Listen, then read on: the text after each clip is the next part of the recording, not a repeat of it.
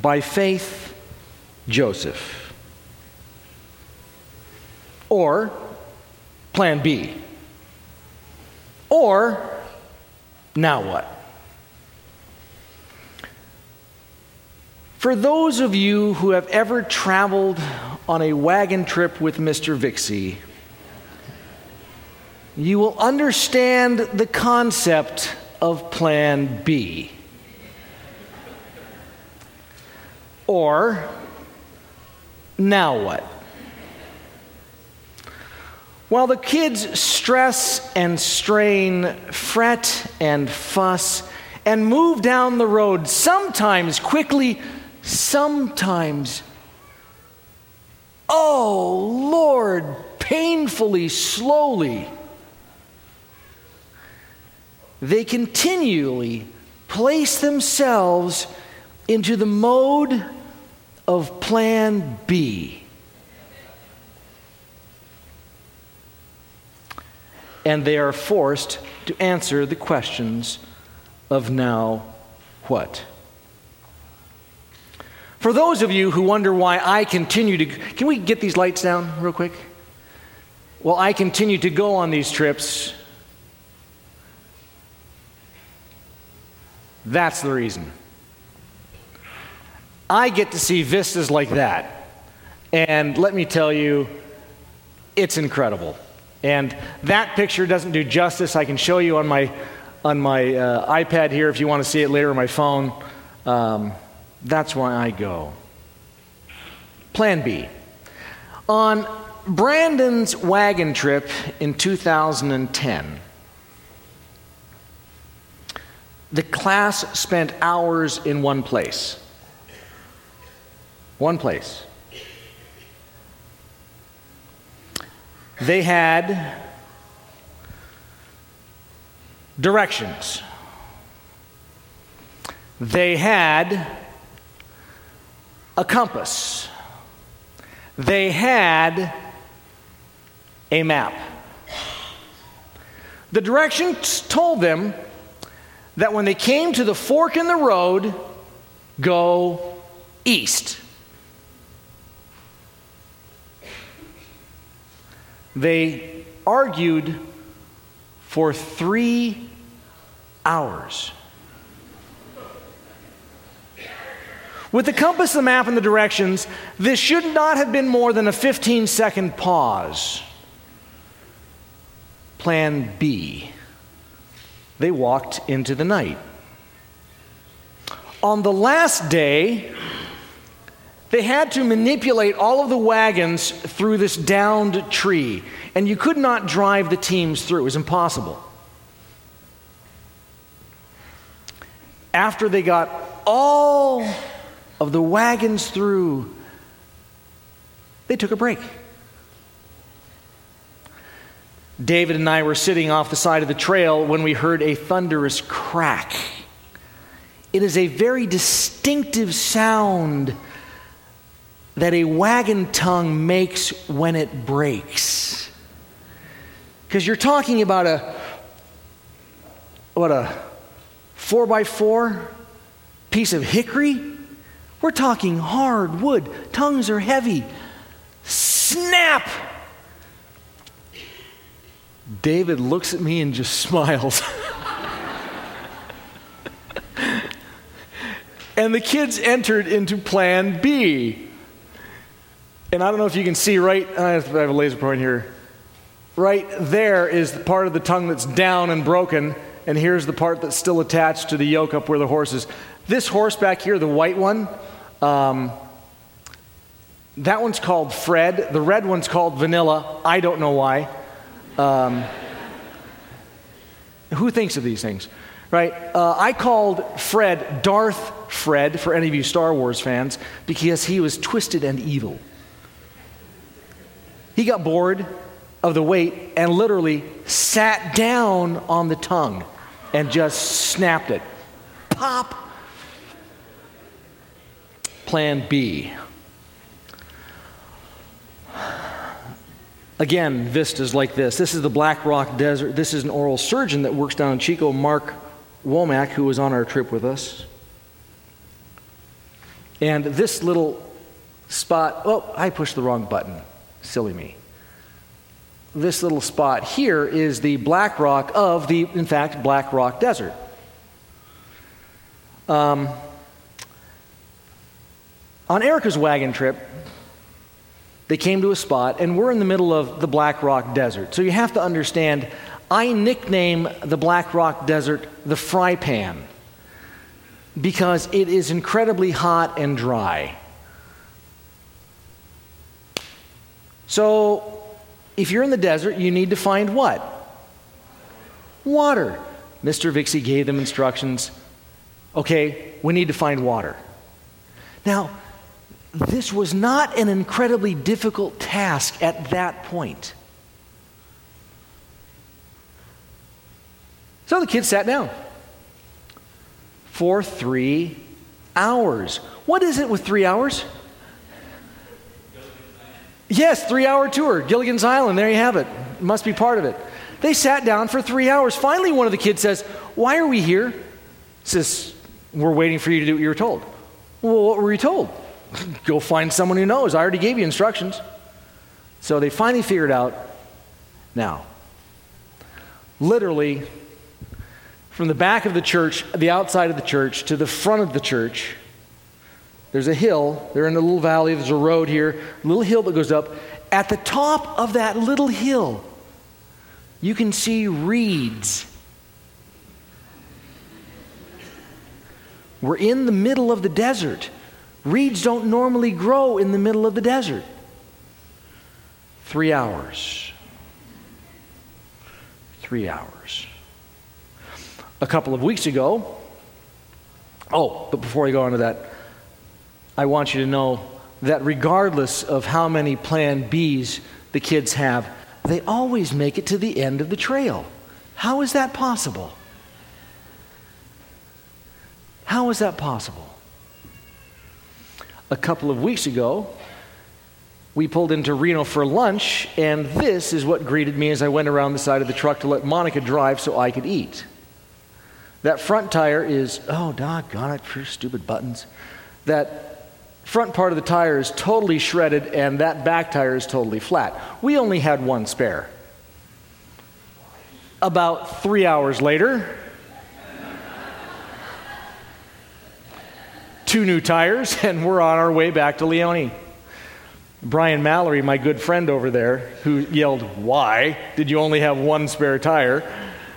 Uh, wants to, wanted to get a a t shirt made that says, I hope Mr. Vixie asks me to go on the wagon trip on the front. And on the back it would read, I hope Mr. Vixie doesn't ask me to go on the wagon trip.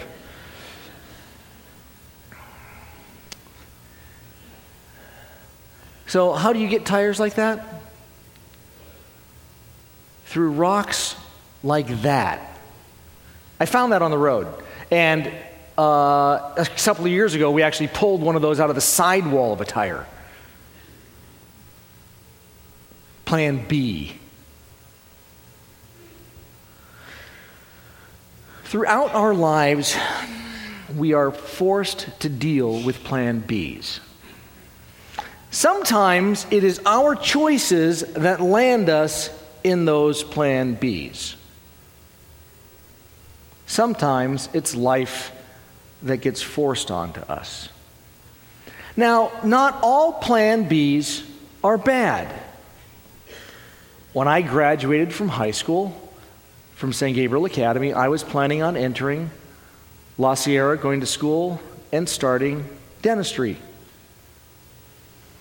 Well, through the situations God put me in, He made me reevaluate what I was doing, why I was doing it, and rather than go into my plan A of dentistry, I went into plan B of pastoral ministry, which I thoroughly enjoyed. I loved what I did as a youth pastor and as a youth director. Sometimes God throws in a plan C because after 11 years of that, off to dental school. Here I am. The Bible is a book of plan Bs. Take just about any character in the Bible, and it's plan B. Not all of them, but most. Abraham had his plan Bs, and of course, God had to do something different. Funny thing. David,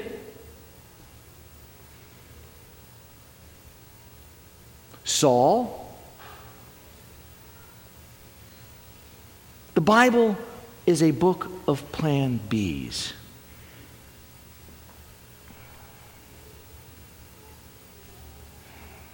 Adam and Eve, perfect world, perfect place, perfect couple, then comes sin. Now, here's the deal with plan Bs God does not say, well, now what?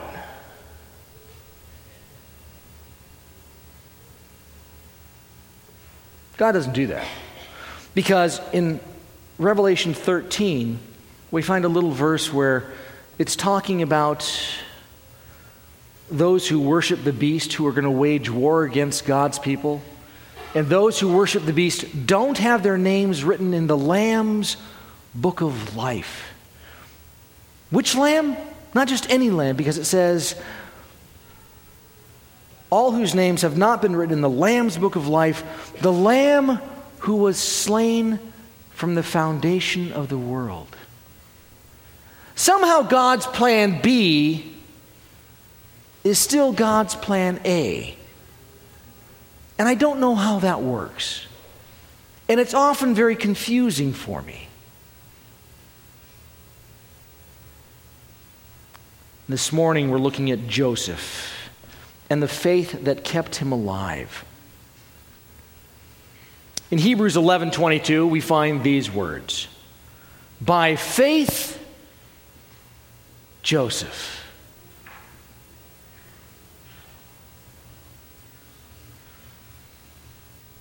His behavior did not change. His actions displayed his faith.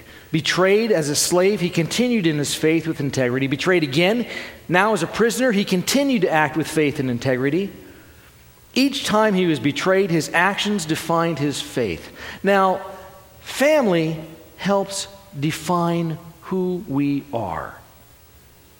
Sometimes that's good, sometimes not so much. At times, family nurtures us and grows us, and sometimes we respond with revulsion to family and try and break the chains and the cycles. So let's just take a real quick, very quick look at Joseph's family history. Abraham. We know the story of Abraham. We understand Isaac and the three days and the sacrifice, the ram caught the horns, rah, rah, ree, go Abraham. That's a great story. We forget that Abraham traveled to Egypt and told his wife Sarah this When the Egyptians see you, they will say, This is his wife. And then they will kill me, but let you live. So say that you are my sister, so that I will be treated well for your sake, and my life will be spared because of you.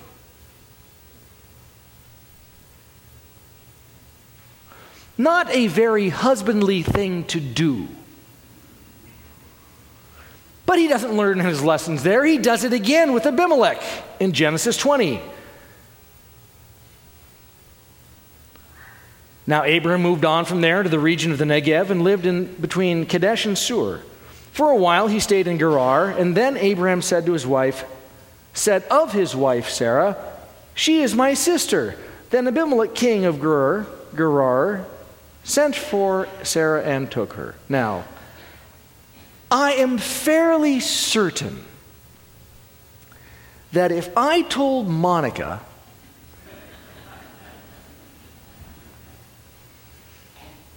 to pretend she was not my wife, and that if she had to sleep with someone in order to save my life, go ahead and do that. I kind of get the feeling things would not go well for me.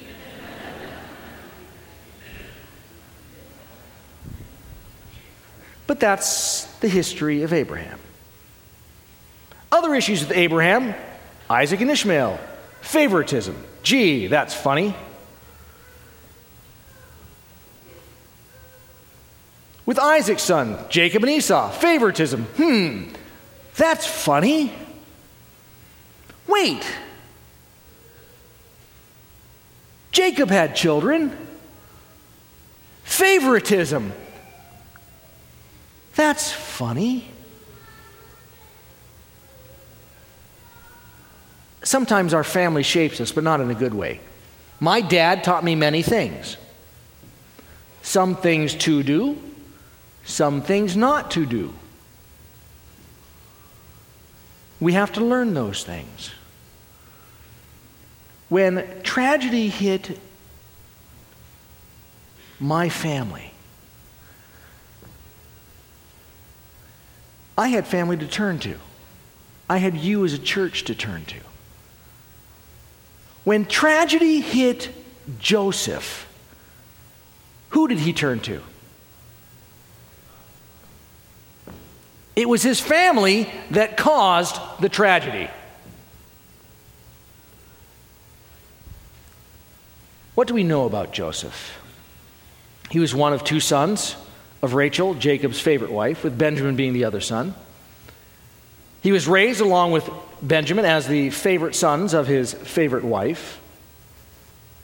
The entire story of Joseph unfolds between Genesis 37 and the end of the book, with one chapter, chapter 38, dealing with Judah and Tamar. Now, we have a lot of area to cover, so we need to get moving. It's already 5 to 12. No, I'm just kidding. There is no way we could cover the entire story of Joseph in probably a year. What do we know of Joseph? He was 17 years old when he was sold as a slave. Now, for a moment, I want you to close your eyes. Now, don't go to sleep yet. It's not nearly, it's not 12.15. You can go to sleep after 12.15. Close your eyes. Put on your imaginations. You're Joseph. Your brothers wanted to kill you. They didn't. They put you in a, cell, in a cistern to die instead, which is essentially killing you. They take you out. Oh, it's just a joke. No, you're being sold into slavery and carted off to Egypt. What Bible verses go through your head? When I asked, How did Joseph survive? someone said, God. What Bible verses go, is, are going to go through your head about Joseph right now? How are you going to survive? What, what, what Bible verses are going to click in and say, God's with me? Isaiah 43, 2, I will be with you. How about Psalms 21, 7? I will protect you. Psalm 91, I will protect you. Proverbs 18, I will be your strength. Jeremiah 33, I will answer you when you call. Jeremiah 29, I will provide for your needs. How about John 14? My peace I give you. All wonderful Bible verses that we would call on. Funny thing, Joseph didn't have a single one of those.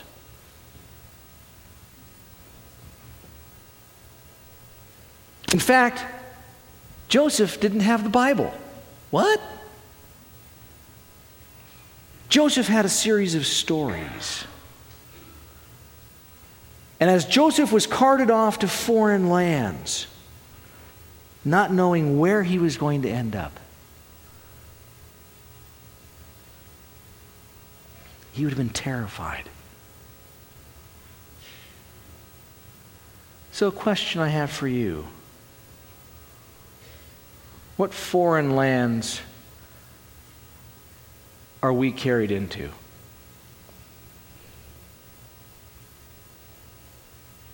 Grief? That's a foreign land.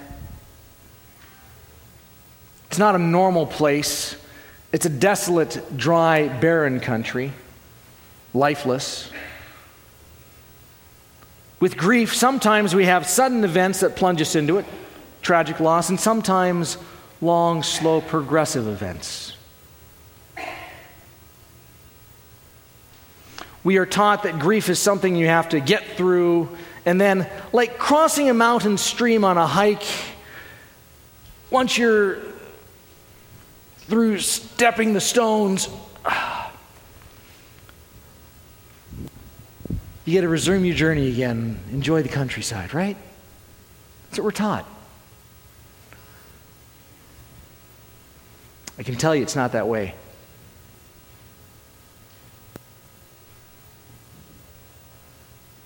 Grief is a foreign land. Depression. What about depression? That's a foreign land. It's not a normal place. With grief, we have a reason at times. Not so with depression. Sometimes depression doesn't work like that. Sometimes we're depressed because of events, but sometimes uh, we're just there. And then, ah, the well meaning saints. Well, you need to pray more. You need to spend more time in the Bible. You need to have more faith. Oh, yeah, that's going to make me feel better. you think I'm not praying already?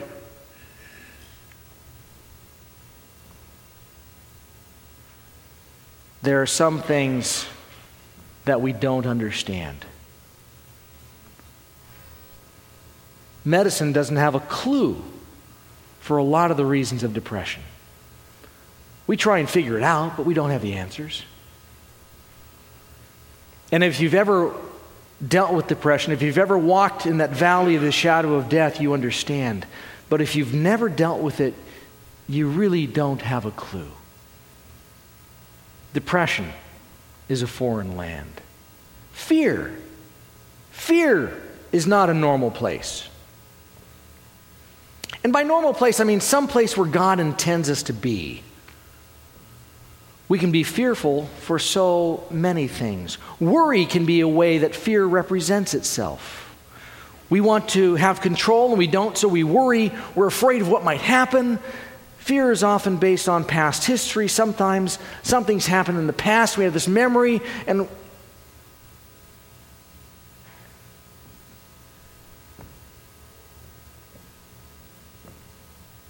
tell you when my kids travel now, it's a little different.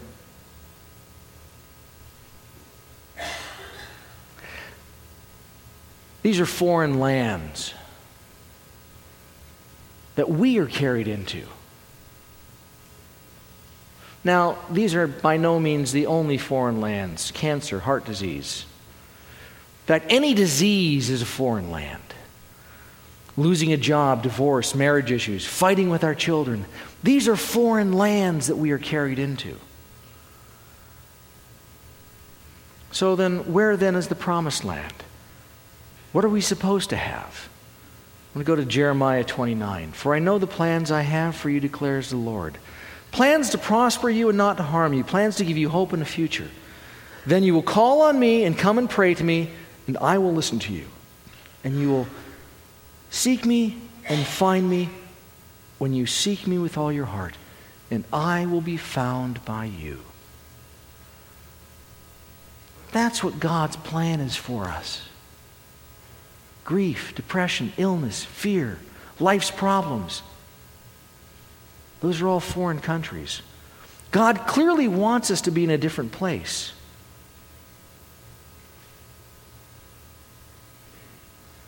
But somehow, God gave Joseph a grace to live in a foreign land and not just survive, but thrive. Joseph would have been grieving as he entered Egypt. He would have been grieving the loss of his family. His brothers hated him and tried to kill him, and he was all alone. Joseph would have been depressed as he entered that foreign land of Egypt. Isolated, alone, a helpless kid. Joseph would have been in fear as he entered Egypt fear of the unknown, fear of his fate, fear that he would never see his family, his father, or his beloved Benjamin again.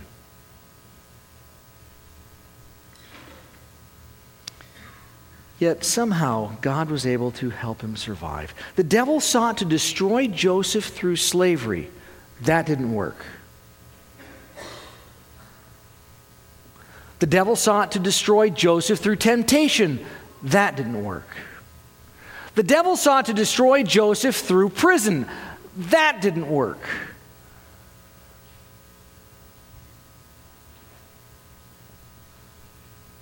Here's a question Did God intend for Joseph to be sent as a slave to Egypt?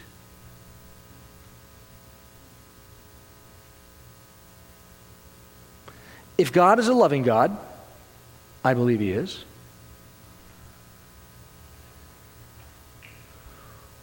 why would He want Joseph to suffer? Now we have Joseph's dreams, right? We got to deal with the dreams because he had the dreams of the wheat and he had the dreams of the sun, moon, and stars, and everyone bowed down to him.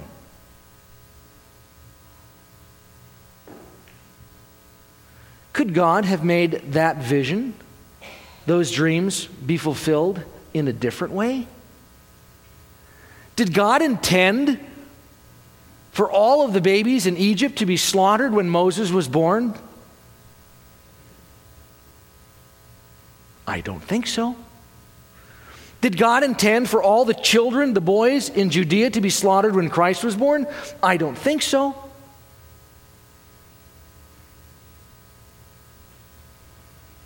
God steps into our plan B's when we're going, now what?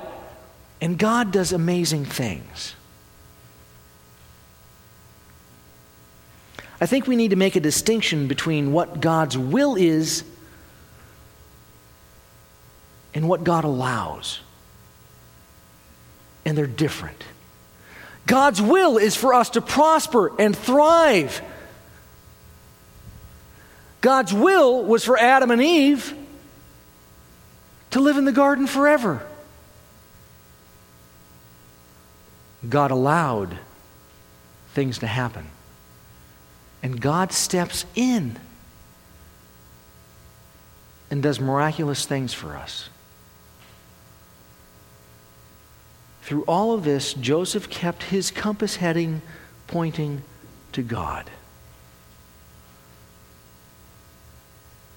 The wonderful thing about a compass is no matter how I spin around, it always finds north. The miraculous thing about faith is no matter what life throws me or you, no matter how, no matter how we get turned or flipped or bumped or banged, there is a compass in our hearts that points to God. Now, I said earlier, Joseph didn't have the Bible. What did he have? He had the stories that were told, that were passed down. As you read the Old Testament, you will continually come across God's righteousness.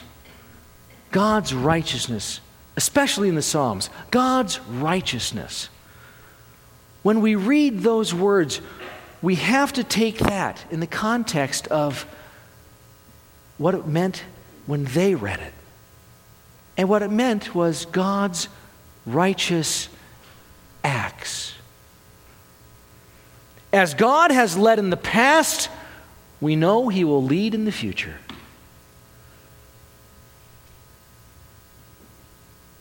As God led Adam and Eve, I know He will be with me. As God led Noah, I know he will be with me.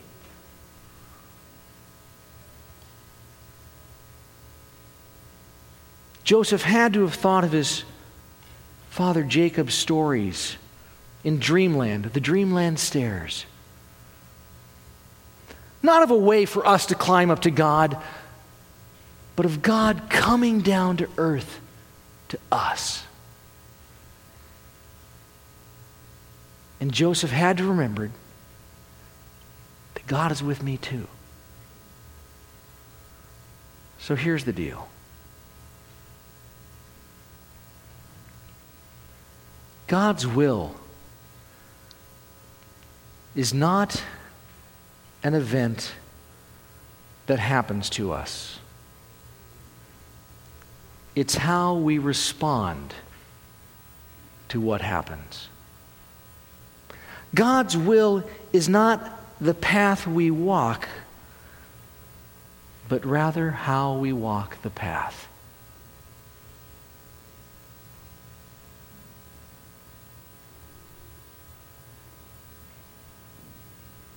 Joseph had the stories to rely on. What's your story?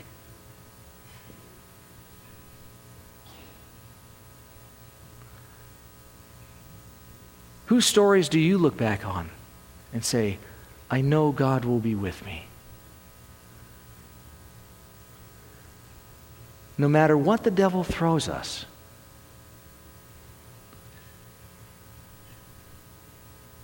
we can always find God.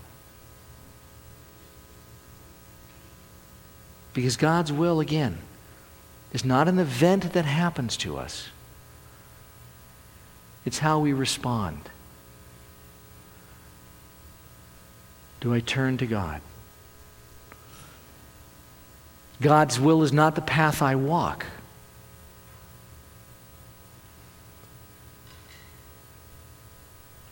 Some of us have gone through some pretty horrid paths. God's will, rather, is how we walk that path. Father, we want to thank you.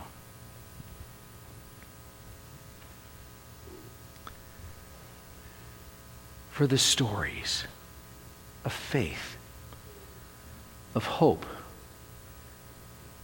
for placing in us a compass to always bring us back to you.